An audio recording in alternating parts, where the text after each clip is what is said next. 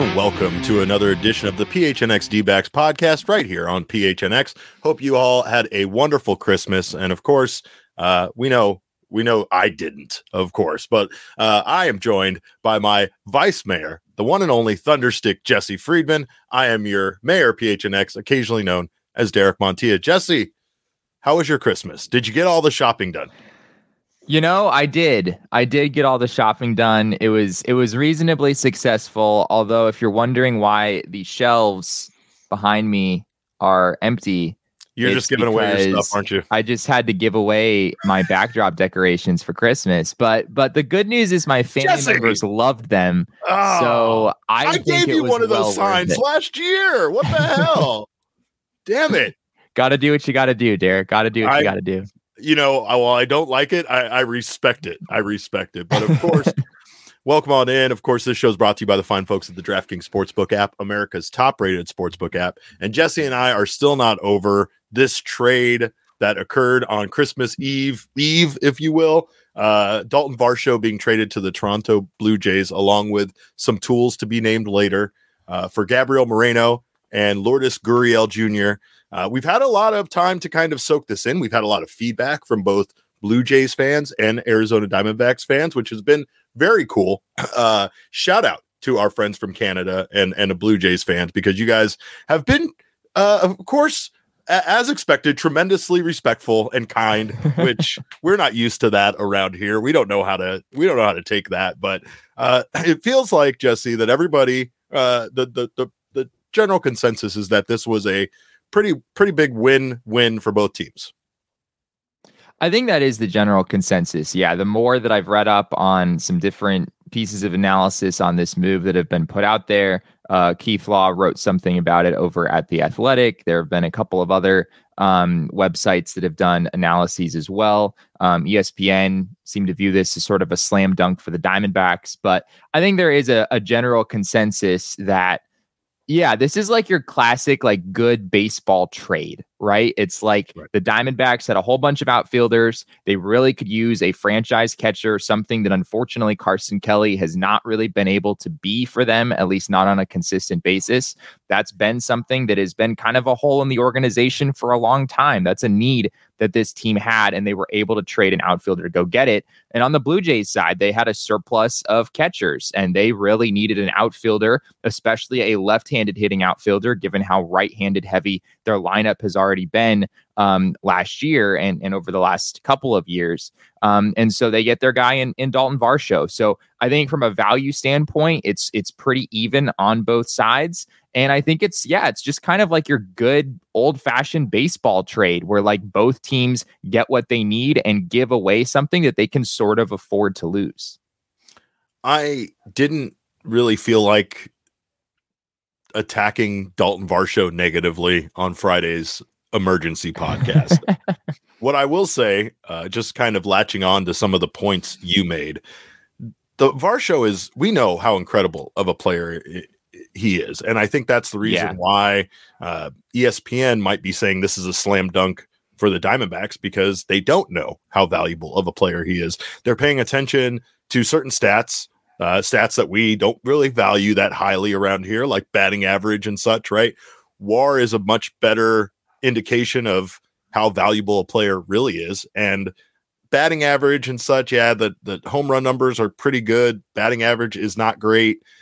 There's a lot of things there that aren't great. You look at Daulton Varsho's past. Technically, he's a failed catcher himself, if you want to call him that.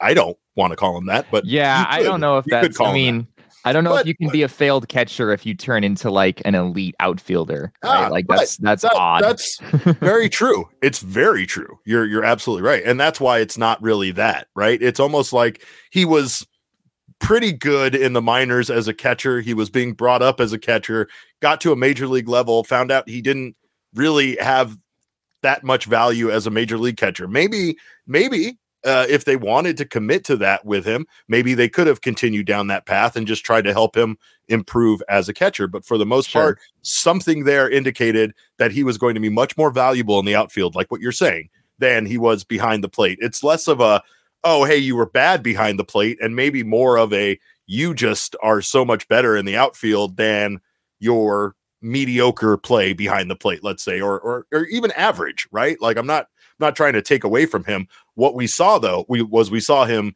be, as you said, elite defensively in the outfield. And that's the big difference here. Daulton Varsho hasn't had that much time to kind of have that acknowledgement of being an elite defender in center field. Right.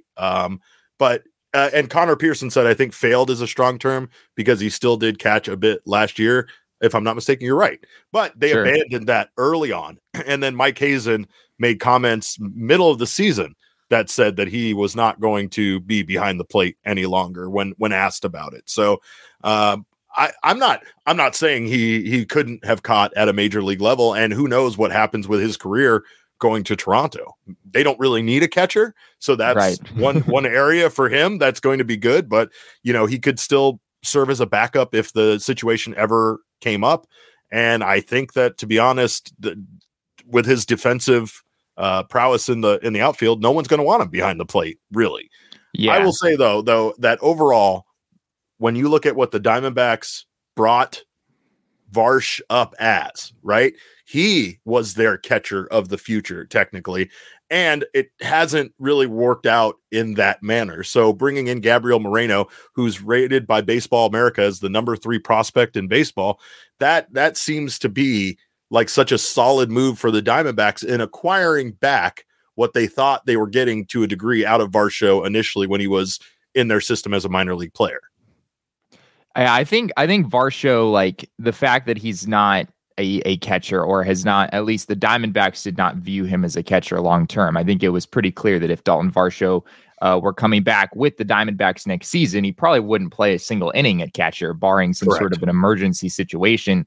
And yeah, for the Jays fans who are here, you know, kind of wondering, you know, is this guy a catcher? Can he catch? I think he could. But I think given how elite he was in the outfield, it's like, why would you possibly want him to, right? I mean, if he's so good at that, why would you even want him to catch? And I think that's what the conclusion the Diamondbacks came to. It's less about, oh, Daulton Varsho couldn't catch, or he's well below average at catcher. I think he was probably a little bit below average, but certainly he could have grown in that area. It was just like, hey, this guy is the best defensive outfielder in baseball. Why are we wasting our time trying to teach him how to play the most difficult defensive position on the field when he's already so incredibly good at, you know, playing center field or playing in one of the outfield corners? One thing I do want to bring up on Varsho, kind of going back to what you said earlier about just like his trajectory as a Diamondback and kind of how his career has evolved so far. Varsho offensively has some flaws that I think it's important not only for maybe Jays fans to recognize now that he's going over there, but also for Diamondbacks fans who maybe really fell in love with Daulton Varsho, and understandably so. He's a great guy, right? Just an incredible player with what he did defensively. He had 27 home runs. There's tons of value here, but it's important to recognize, I think, that Daulton Varsho had some kinks in his game. And I think, namely, it stands out to me that Daulton Varsho pulled the ball at the highest rate of any player in baseball, with a minimum of 450 plate appearances. There are some concerns with his approach. I think he sort of had a sellout for power approach at the plate toward the end of the year. We talked about that, though, and the defensive changes, the rule changes as far as the shift is concerned, are probably only going to help him next season. Right, as far as his batting average goes, correct. Right, because of him. But I think also Daulton Varsho also hits a ton of fly balls, like a lot of fly balls, and so that's going to limit how much he's able. He will benefit from the shift restrictions, I think, but it's gonna limit how much he's able to benefit in the long term. So yeah, he's a good offensive player, but he's certainly not a great one. And the other big thing here is that Daulton Varsho has really struggled to hit lefties. He has in 2022, he had about a 550 OPS against lefties. And frankly, that's a pretty big thing, right? Like you can't really become a true star player if your platoon splits are that extreme. And I think there's certainly a chance that Daulton Varsho could overcome that at some point down the road, but as of yet, that's something he hasn't really learned how to do yet. He actually took a slight step back in that regard in 2022 compared to years prior. I am the Larry in the comment says Baseball America's write-up didn't even mention Varsho's defensive stats in their write-up. So again, that's something, it's a bit of an oversight. it's something that we can't stress enough as people that watched Varsho this entire season and even last season. Yeah, he's incredible in the outfield defensively. You guys are really getting yourselves one of the best defenders in baseball. And like you said, it doesn't make it to the write-up. Oftentimes, especially with trades like this, what the big concern is what Toronto is giving up as far as Gabriel Moreno being the number 3 prospect in baseball. Jesse said this more than once on Friday's show, but teams just don't do that.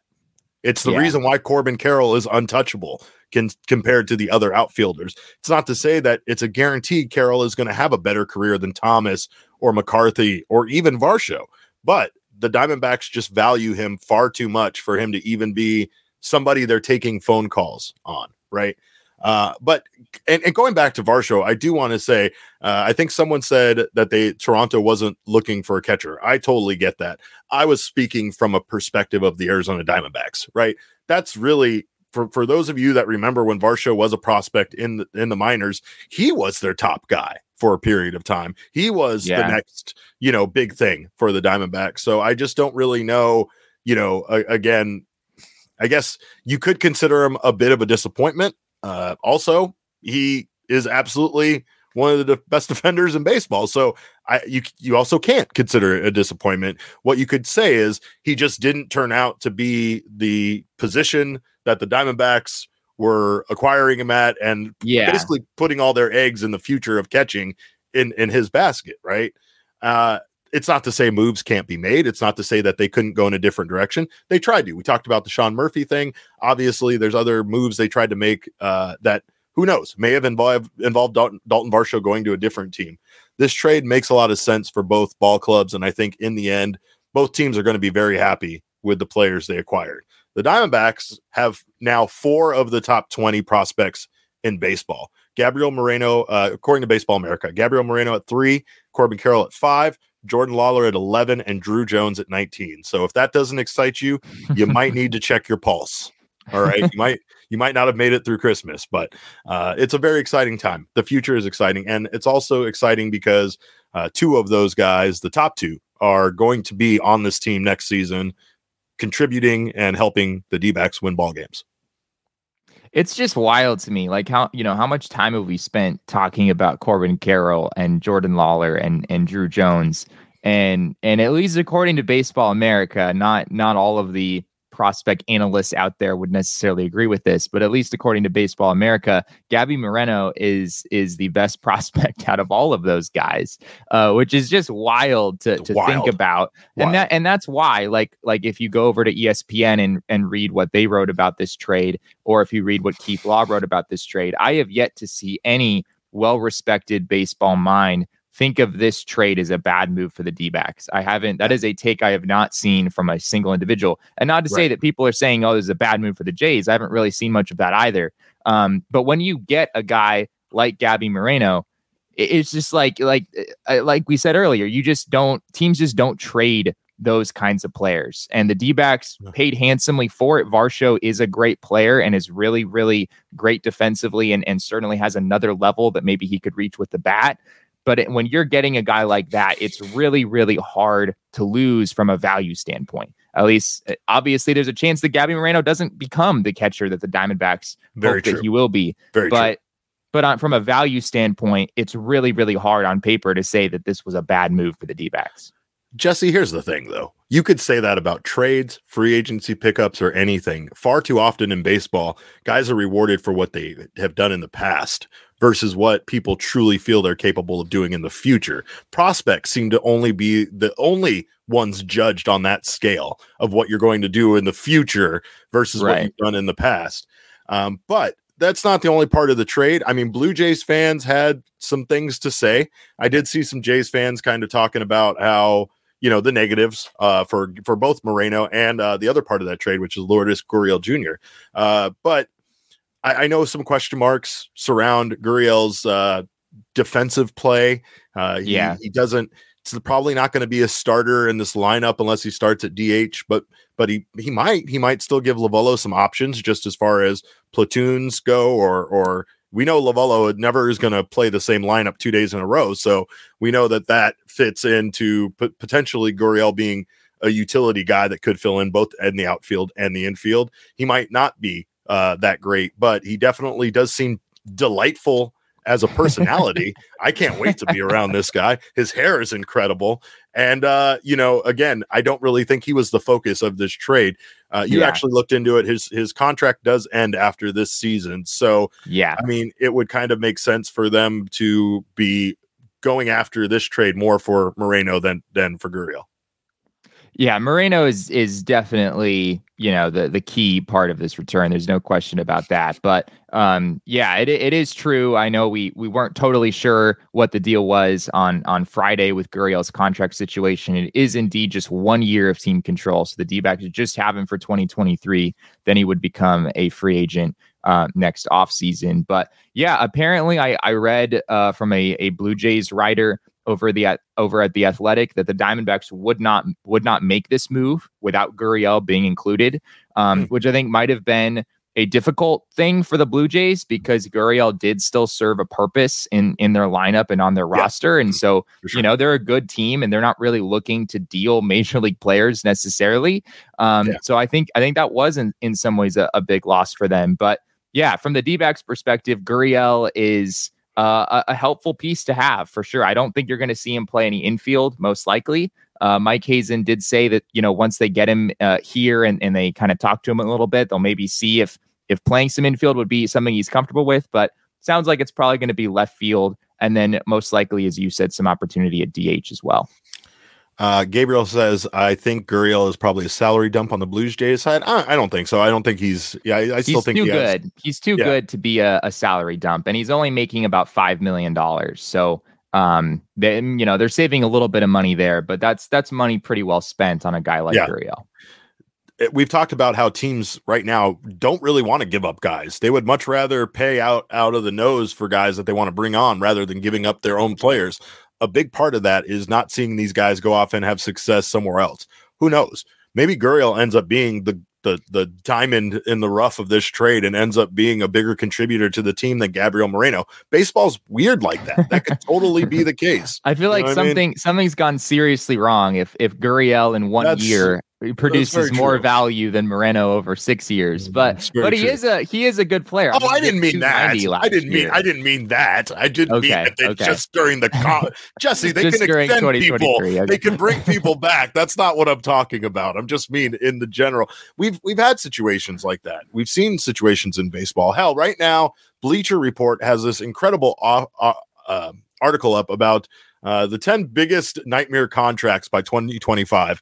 Taking a look, they even gave Jacob deGrom's brand new contract with the Texas Rangers as one of those potentially nightmarish contracts, right? But in going through that article, not only do they address contracts right now that might not be bad, but might become bad here in the near future, they also address some contracts that were given out that are just horrible now by comparison, looking back on them. And some of them were as much as like a year or two ago. Anthony Rendon with the Los Angeles Angels, Chris Bryant with the Colorado Rockies. Like, there's a lot of bad contracts out there where teams owe guys a lot of money and those guys are not producing for those teams. It happens in baseball. It's not something I don't even feel like it happens as often in other sports as it does in baseball.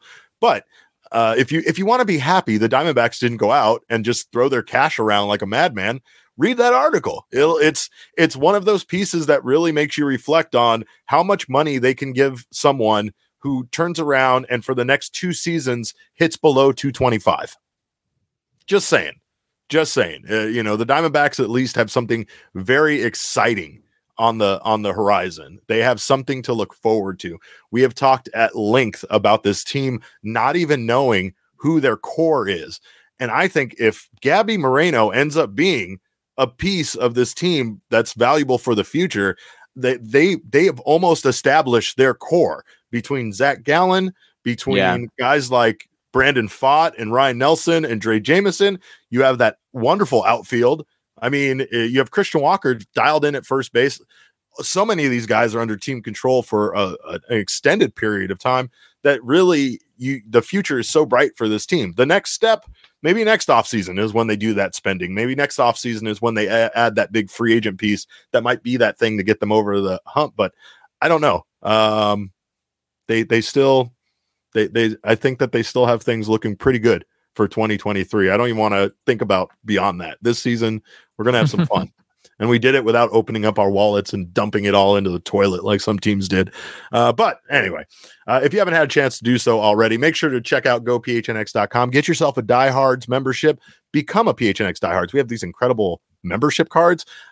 Where are you going to flash them at? I don't know. Maybe at the door to get into secret speakeasies that we come up with. These are the kind of crazy things that we're planning in the future. Events, discounts to merchandise over at the phnxlocker.com, your free piece of merchandise as a member every single year. All of that stuff over at gophnx.com. Get yourself a Diehard membership. Join us in the Diehard Lounge on Discord, the best place to be an Arizona sports fan, and get Jesse's wonderful Diehard only pieces like his Diehard newsletter, which of course keeps you updated on all of the Arizona Diamondbacks news. Jesse, what do you got cooking for these people, for these fine folks? We have some Zach Gallen extension related things in the works. So I don't know if that'll be this week or next week or when exactly that will be, but can you give me a preview? Am I going to hate you afterwards? Well, so yes, I'm taking the answer's yes. When you say like that, I know it's yes. I'm taking the realistic approach, and I'm looking at Scott Boras's history. And, the players, he has had some players sign extensions. It's a common misconception that Scott Boras has never had a client actually sign an extension. It is rare. But I'm going to kind of look back early? And does he ever do it before the end of the contract? It has happened. Yeah, it has happened with, I believe, like a full season remaining. Steven Strasburg is one of the more prominent names that we've seen that, Scott Boras' client did sign an extension. I want to say that was fairly well out in advance of Strasburg's contract expiring, not by like years, but maybe by one season or something like that. So anyway, we're going to take a deep dive into Scott Boras' history as an agent and see what that might mean about the Diamondbacks and their chances of bringing back Zach Gallen long-term.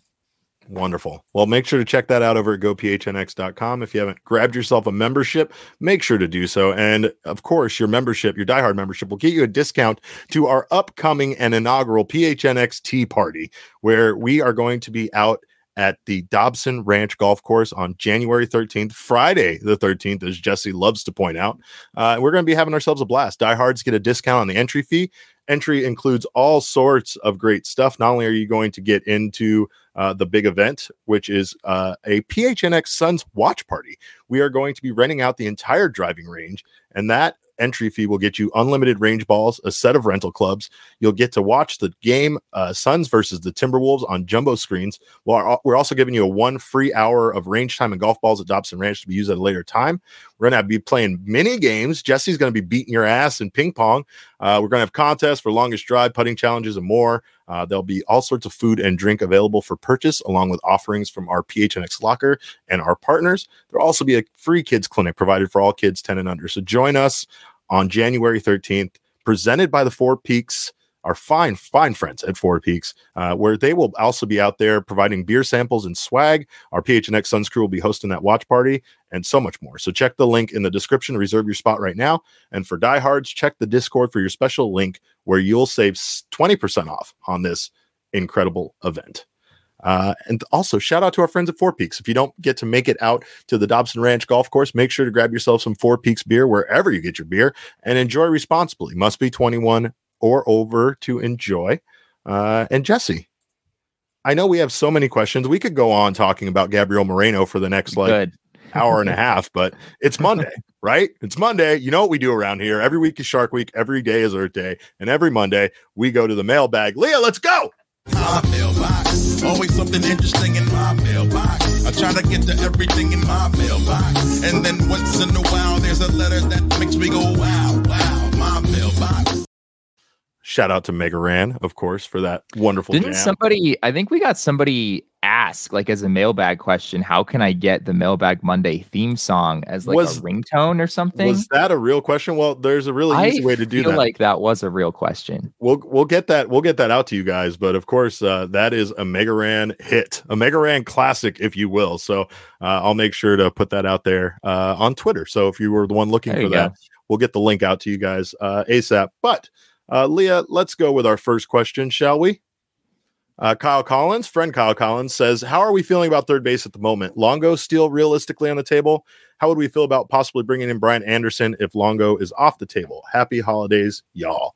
I think Evan Longoria is still on the table. I know nothing has really changed. I'm sure the Diamondbacks are still probably looking at some options. They still have some pieces that I mean, you could consider to be a bit expendable. So they might be trying to bring someone over via trade, but Evan Longoria on a one-year deal still seems like a pretty good fit for this team. I think it's possible. I think it's definitely possible. I do think that the fact that the D-backs have Gurriel in the mix, it feels like right now, if Alec Thomas and Jake McCarthy look good in spring training and are a full go for an everyday role along with Corbin Carroll, I think you'd see a lot of Gurriel at DH. And if that's the case, I'm not sure if bringing in Evan Longoria is that much of a need, frankly. The D-backs have a decent platoon set up at third base with Josh Rojas and Emmanuel Rivera. If you look at Rivera's numbers against lefties and you look at Rojas's numbers against righties, and then you look at Evan Longoria's like overall offensive numbers, there's not a big difference. It's kind of hard to make the case that Evan Longoria in more of a full-time role, granted he's probably going to get hurt at some point, but having Evan Longoria as your everyday third baseman, I'm not sure if it's really an upgrade over Josh Rojas and Emmanuel Rivera doing sort of a platoon over there. I also think Rivera is a better third baseman than Longoria is at this point. Maybe Longoria and Rojas are somewhat even, but defensively, you're probably going to improve if you go with some more Emmanuel Rivera innings there. There you go. All right. What else we got, Leah? Larry Jones, who I believe is I Am the Larry. Are you I Am the Larry? I think you are. Is still here in the chat.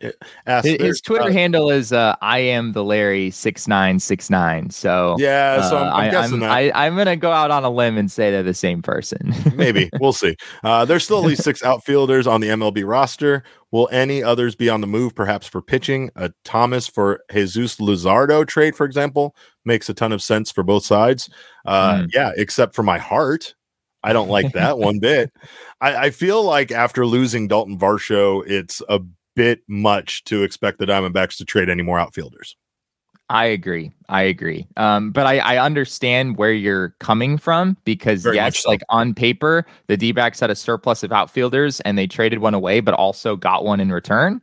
So I understand where you're coming from. It seems like there is still sort of a surplus there, but I think at this point, given that Gurriel might be more of a DH when all is said and done, I think if you moved Alec Thomas, you'd be in a position where you had to either play Gurriel in left field every day, and you wouldn't necessarily have a long-term answer there since Gurriel is only a one-year guy.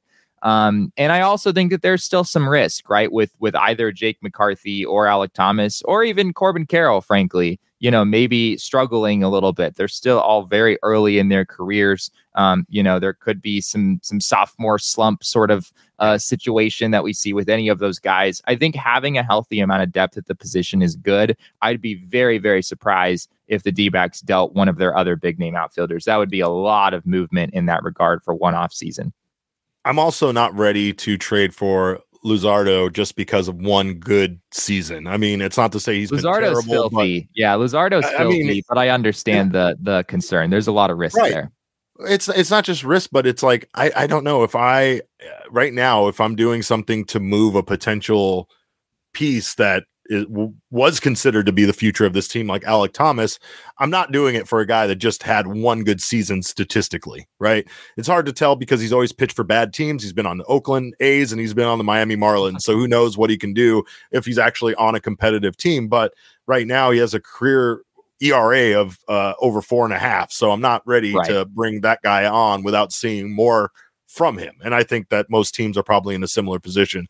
That's the knee-jerk reaction I think organizations make entirely too much is seeing a guy have one good season, feel like this is the guy he's going to be without looking at his past and realizing he was more consistently subpar than he was at being an all-star like he was last year. Luzardo, he's had a lot of injury issues over the years, so I really do think that's played a big role. Like Luzardo, like healthy Jesus Luzardo is a really, really good pitcher, and he kind of showed that last year. But you're right, there's just so much risk with, you know, what does the next chapter in his career actually look like from an injury standpoint? I'm not sure you feel comfortable enough with that to make that kind of a move, but it is a reasonable suggestion. Back before the Varsho trade, Alec Thomas for Jesus Luzardo was kind of at least the framework of a trade that I had in my head as well. I think it could have made some sense for both sides. All right, Leah, what else we got? Is Lourdes defense a concern from our friend AZ Girl, AZDbacks192 on Twitter? I don't know. Yes, I would say yes, but I have no concerns about his defense until I see him on the field for the Arizona Diamondbacks. Is that silly of me to say that? Like, I mean, yeah, defensively, his metrics don't look great. And I understand that he's an average to below average defender anywhere he plays on the diamond, but yeah, I don't know. I have this strong belief in a change of scenery and a change of coaching staff and how little things might be able to help him. Maybe places that they can play him where he's not going to be a huge, left field, places like that, you know, where he's not going to get a ton of balls hit his way. I don't really know. I'd say at this point, though, that doesn't stop me, even if I'm the Diamondbacks, from making this deal. It's interesting that you brought up that he was a key part of the deal that the Diamondbacks wanted. So obviously it's not a concern to them. Yeah. I mean, I think the D-backs just kind of have had a wide open hole at DH sort of, where now that Daulton Varsho is no longer on the roster, they have a lot of DH at bats out there. And I expect that's the majority of the at bats that Gurriel will get. He graded out okay in left field. He's not a disaster defensively in left field, I don't think. I have heard just anecdotally a number of Toronto Blue Jays fans say that Gurriel is one of those players who just kind of does dumb things. And I can't really speak to that personally, but apparently defensively on the base paths, he's one of those guys who occasionally just kind of has mental lapses. So, you know, maybe we'll see some of that this next year, but yeah, if Alec Thomas and Jake McCarthy and Corbin Carroll come into spring training and are playing well and looking good, I don't think you'll see much of Gurriel defensively, and that's probably the ideal outcome for the D-backs in the long run here. I don't want to say he's young because he's 29 years old, but maturity is a thing sometimes that comes, you know, at some point unexpectedly, right? Sure. I wouldn't be surprised to see, you know, look, we've already seen the antics of this guy. That's why I think he's delightful, and I can't wait for him to be a part of this. He's hilarious. Team. Yeah. You can't be that much fun and also be mature, is what I'm saying. Like, the two don't go hand in hand, right? So there is still some immaturity. I'm sure that's still there. I'm sure it might not even go away, but of course, the beautiful part about it is that you never know what, you know, a trade like this is going to do for a guy's career. Even if he doesn't stay here in Arizona, this might just be one of those seasons where he breaks out and then leaves. And we all like remember that one season that we had with Lourdes Gurriel. That was magic. Just like our pal that's over in LA now, Mr. Martinez. So anyway, what else do we got? We got another one, Leah, for this. Yeah. Of course. Yep. Here we go. Michael Rokicki wants to know, where does Lourdes Gurriel's hair rank in Diamondbacks all-time hairdos? Very highly. Very highly. Man hasn't even played an inning. He hasn't stepped on the field yet for the D-backs, but I'm ranking his hair very highly. We've talked about this. You have to have great hair to be a part of this team. It's a requirement. And to be honest, the people with poor hair probably, you know, should watch out. I'm not saying this factored into the Daulton Varsho deal, but is Daulton Varsho not have a shaved head? I rest my case. Yeah, I mean, like, so the D-backs currently, I mean, they have some pretty impressive hair on the roster already. Right. Like Jake McCarthy, like if it's Jake McCarthy versus Lourdes Gurriel Jr., I don't know, frankly, which side of that I would take. Thinking back many years, I don't know, like Clay Zavada, you know, with the mustache, and he had quite a flow going as well. He comes to mind. Randy Johnson. We don't talk enough about Randy Johnson's hair. Right? So, all-time great mullet. Mullet. By the way, I saw someone ask what jersey Randy Johnson would wear into the Hall of Fame. Are we serious? How is it not a Diamondbacks jersey? Where else did he win multiple Cy Young awards and a World Series? Like, this is crazy talk to me. I know we all think of Randy Johnson in his Seattle Mariners hat. I do too when I dream at night. It doesn't mean that that's the jersey that he should go into the Hall with, and you know it. Period. Alec Thomas, or Lourdes Gurriel Jr. Who you taking from a hair standpoint? Oh, man, I don't know where Alec Thomas's hair is going. I feel like Thomas's hair has untapped potential, right?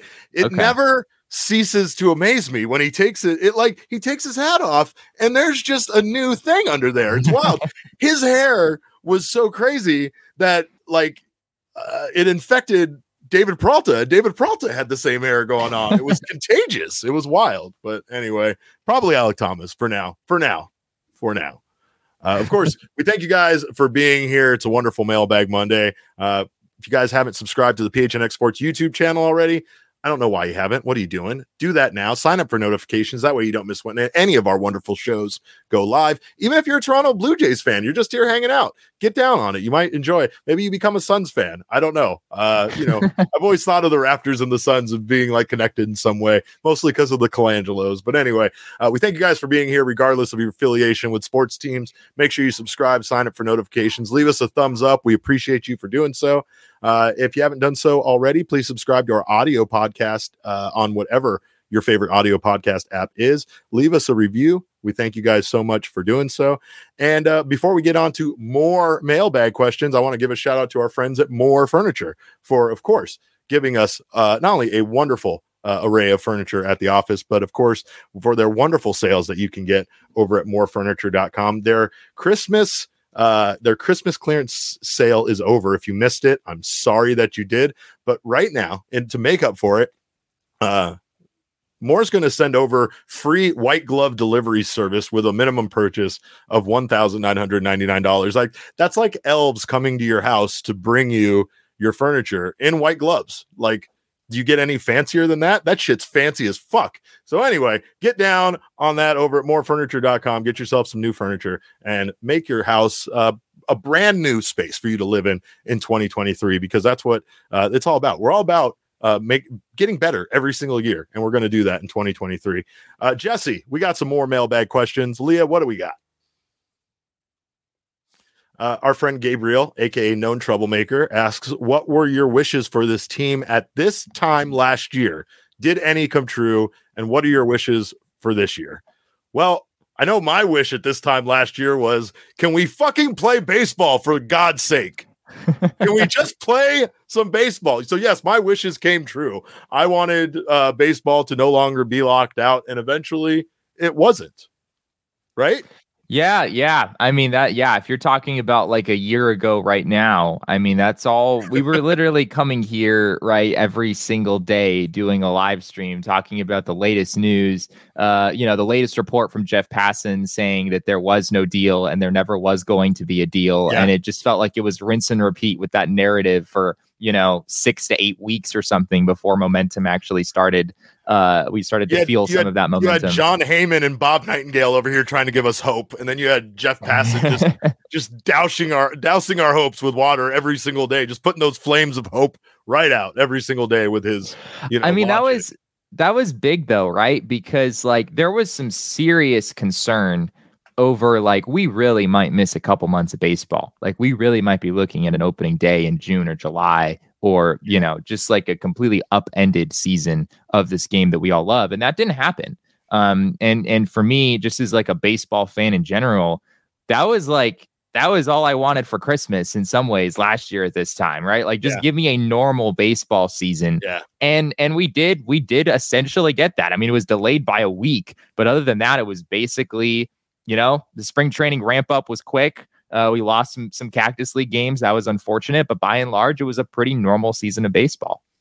Did it make you appreciate baseball more the way that the pandemic made us appreciate going to the store again, or going like living life outdoors again. Like it almost felt like a similar situation where all it took was taking what you said, that normalcy away, the thing that we're used to, our every year that we get to do this at this time, and we've never really been stopped from doing it. And now all of a sudden we can't do the things we've normally done. Right. So like, yeah, I felt like last year was, I was more appreciative of baseball being back last year than a normal season, obviously. Yeah. And I'm finding myself this offseason just so appreciative of like what a normal baseball offseason is like, and just all of the awesome things that happen. Like this has been low key, maybe not even low key, maybe high key, like a very fun offseason of baseball. There have been a lot of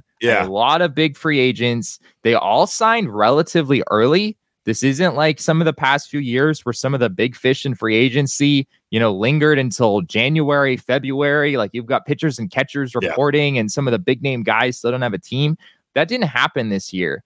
And it's just been fun. It's just been fun to be like, wow, this is like in a normal year, the baseball offseason is actually a really fun time for the sport.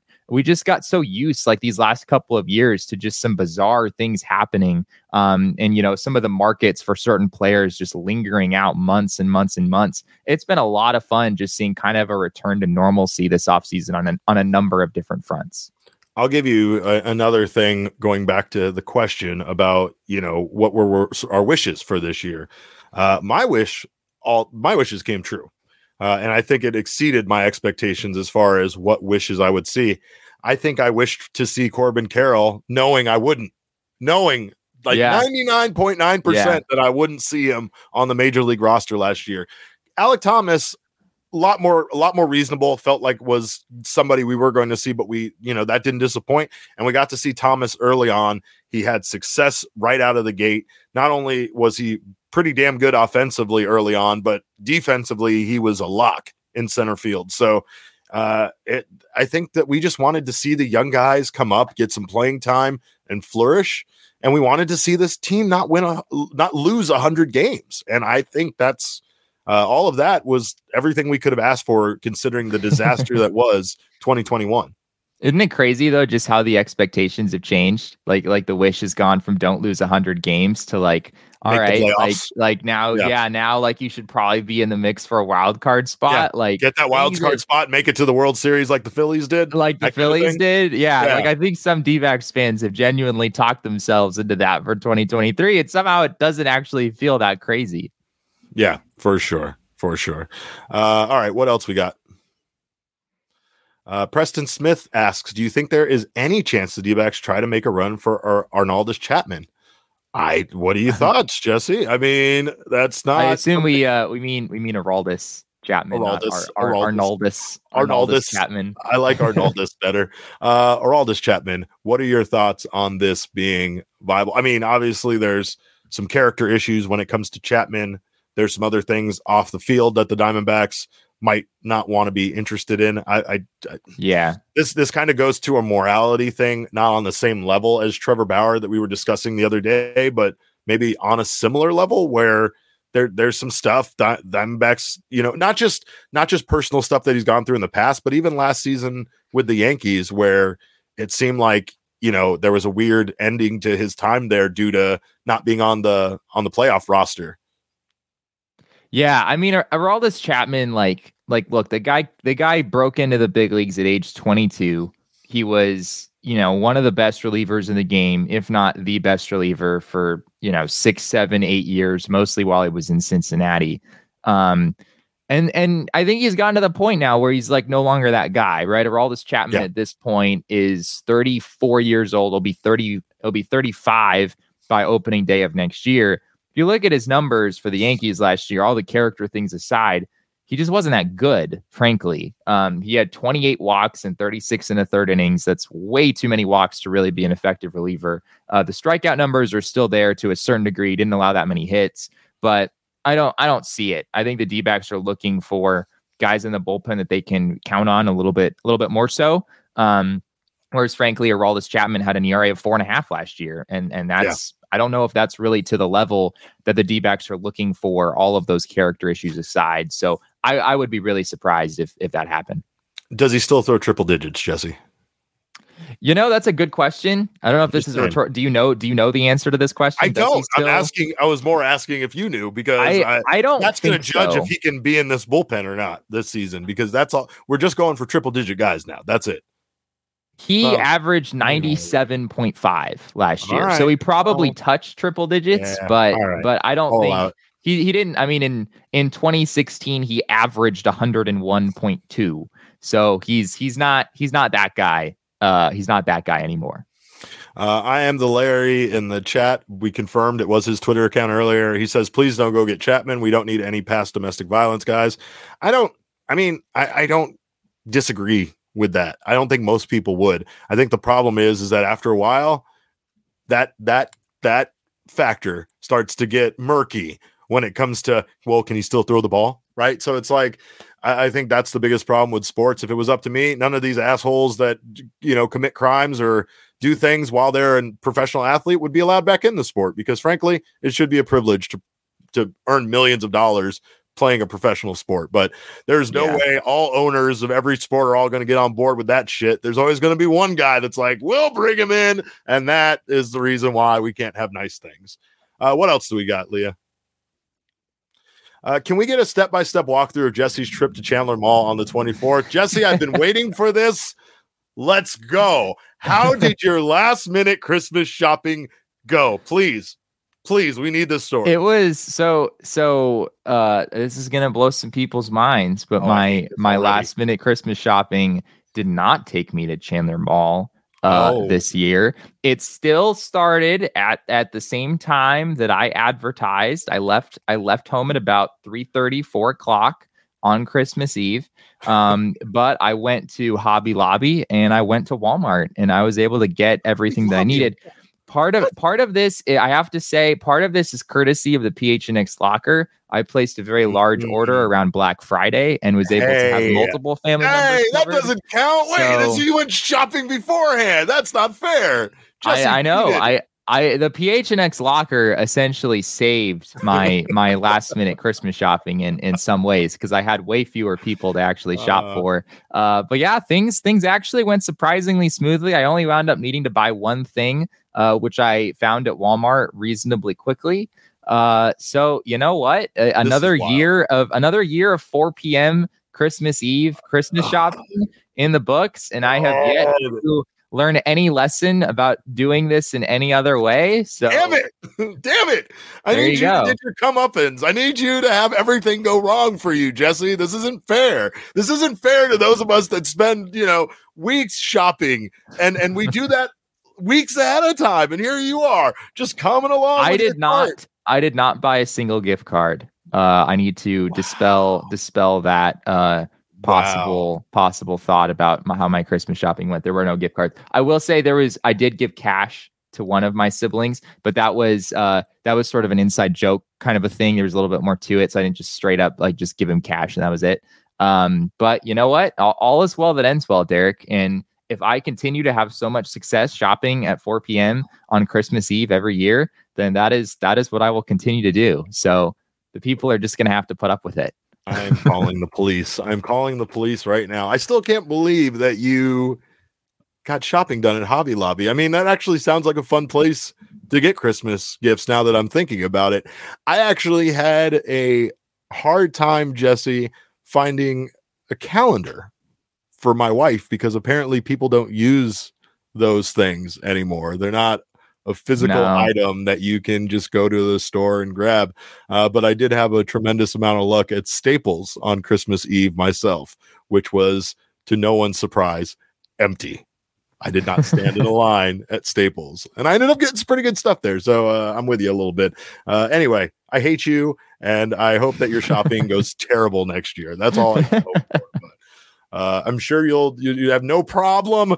You'll have no problem having money to spend with your streak on DraftKings Sportsbook app. Of course, if you guys haven't done so already, make sure to grab the DraftKings Sportsbook app, download it, use our code of PHNX. That way you can get down on the free bets that we offer to you. If you place a $5 pregame moneyline bet on any NBA team to win their game, you will get $150 in free bets if they do.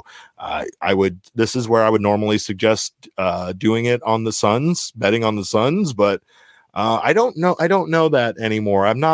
That's out the window. I feel like my meetings with the mayor last week might have spoiled that because I projected that the Suns were going to choke. I also asked the Diamondbacks to do something, and they did. So now I'm concerned that the whole choking thing might have really impacted the Suns, and I'm blaming myself quite a bit here. But go on and I'll tell you, put a bet on maybe the Denver Nuggets because they seem to be pretty much on fire. Mavericks also. I hate all of them, but whatever. Anyway, bet on an NBA team, $5 money line bet or more, and you will get $150 of free bets if they do. Leah says, "Bet of course, money line on the Coyotes or puck line on the Coyotes, and you bet against the Coyotes. Don't forget that." Aren't the Coyotes are like pretty good at home, right? Is that the idea here? The thing is that the puck line is always 2 goals essentially. So if the Coyotes lose by 1 or win, then you still win, right? So that's why Leah is suggesting the puck line there, which is a very smart move. And she says, yes, they're good at home. They're good at home. We know why. That fucking arena is incredible. All this talk, all this bashing of the Mullet Arena, and it's an incredible place, not only to watch hockey, but take it from me, it's an incredible place to watch lucha as well. So make sure to do that. But of course, the big thing you need to do is download the DraftKings Sportsbook app. Use our code of PHNX only at the DraftKings Sportsbook app. Minimum age and eligibility restrictions apply. See show notes for details. And of course, I want to give a shout out to our guys at Burrito Express, the homies at Burrito Express. They not only keep us well supplied in breakfast burritos around the office, but they are doing a service for the Valley. Go buy a $25 Burrito Express gift card and they'll give you a free burrito. That's it. That's it. You have somebody like Jet. Did you forget to shop? That's the place to go get a gift card. Go get a gift card at a place that is going to give you a free burrito simply for buying a gift card there. There's no way you don't win that way. Head over to your nearby Burrito Express location today. Remember, even their bean and cheese burrito is incredible. So you can't go wrong at Burrito Express, but shout out to them for making me look forward to Mondays. We are home today. Jesse and I are home. We're coming to you remotely this week. And I've never been more sad about the fact that I'm not in the office because right now Leah is backstage on this very program we're using to bring you this fine show, just fucking flaunting her burrito in the camera. Leah, come on up. Let's add her to the stream. Look at this. This is what she's doing to me while I'm talking about me not getting my burrito. The green sauce. You better not have taken all the green sauce. I'm checking. No, I'm not Michaela. Yeah, I'm gonna check back the desk when we get back. Make sure there's no burritos being stashed in there. But anyway, shout out to Burrito Express, of course. We love it. Michael, you do need to try Burrito Express. Do not miss out. Do not hesitate. Stop by any of their locations. Genuinely incredible. I've never been like a huge burrito savant or anything, but Burrito Express, they do it pretty well. That's right. So of course we thank you guys for being here. Mailbag Monday is nothing without you. Thank you guys for being here in the chat and for sending us your questions. We are still going to be talking about Gabriel Moreno all week long. So if that's what you're here for, I feel like we only scratched the surface. Like our headline today is Gabriel Moreno the franchise catcher the Arizona Diamondbacks have been seeking? We haven't even really started to talk about this guy yet. So be sure to stick with us through the whole week. That's right. And of course, in the meantime, you can catch us on Twitter. I'm at @cap_caveman with a K. Jesse is at @JesseNFriedman. Our show is at PHNX_DBacks, but of course, all roads lead to at PHNX_sports on Twitter, Instagram, and Facebook. We thank you guys again so much for being here in the chat. We appreciate all of our Blue Jays fans for stopping by, even the ones that wanted to tell us how bad Moreno and Lourdes are. We appreciate you giving us this information. You guys are great. Did anyone actually say that? I feel like every Blue Jays fan who has showed up has been very cordial and has said, you guys got 2 incredible players. That seems to be the recurring comment I'm seeing over and over again. Maybe I missed one or two. I get it. Yeah, you might have missed one or two. There were some in here. I need to scroll back here a little bit. But of course, no, I think the thing is that the Toronto fans are very, very familiar with these guys. I think that they know that Lourdes Gurriel might be a little bit kind of like the opposite of Varsho a bit, right? He's like a fan favorite, though. Like he's a fan favorite. Yeah. I've heard like Blue Jays fans, I think more than anything with Gurriel are just kind of devastated to lose like just the person that he is. Like if you go back and watch some videos of Lourdes Gurriel Jr., he's had some pretty funny moments in his big league career over in Toronto. So I'm sure D-backs fans have plenty of entertainment value awaiting them with Lourdes Gurriel Jr. Now being an Arizona Diamondback. Yep, exactly. Benjamin Hunley says, it sounds like Gurriel was the Blue Jays' David Peralta. That's a great comparison. I know he kept us very entertained with his hijinks, so I look forward to Gurriel doing the same. Like I said, we thank you guys for being here. Follow us all on Twitter, all that stuff. Until next time, we appreciate you guys stopping by. On behalf of Jesse, Leah's Burrito, and myself, we thank you guys so much for the time. And remember, kids, baseball is fun, but it's so much more fun when you can get excited about having all of the top prospects.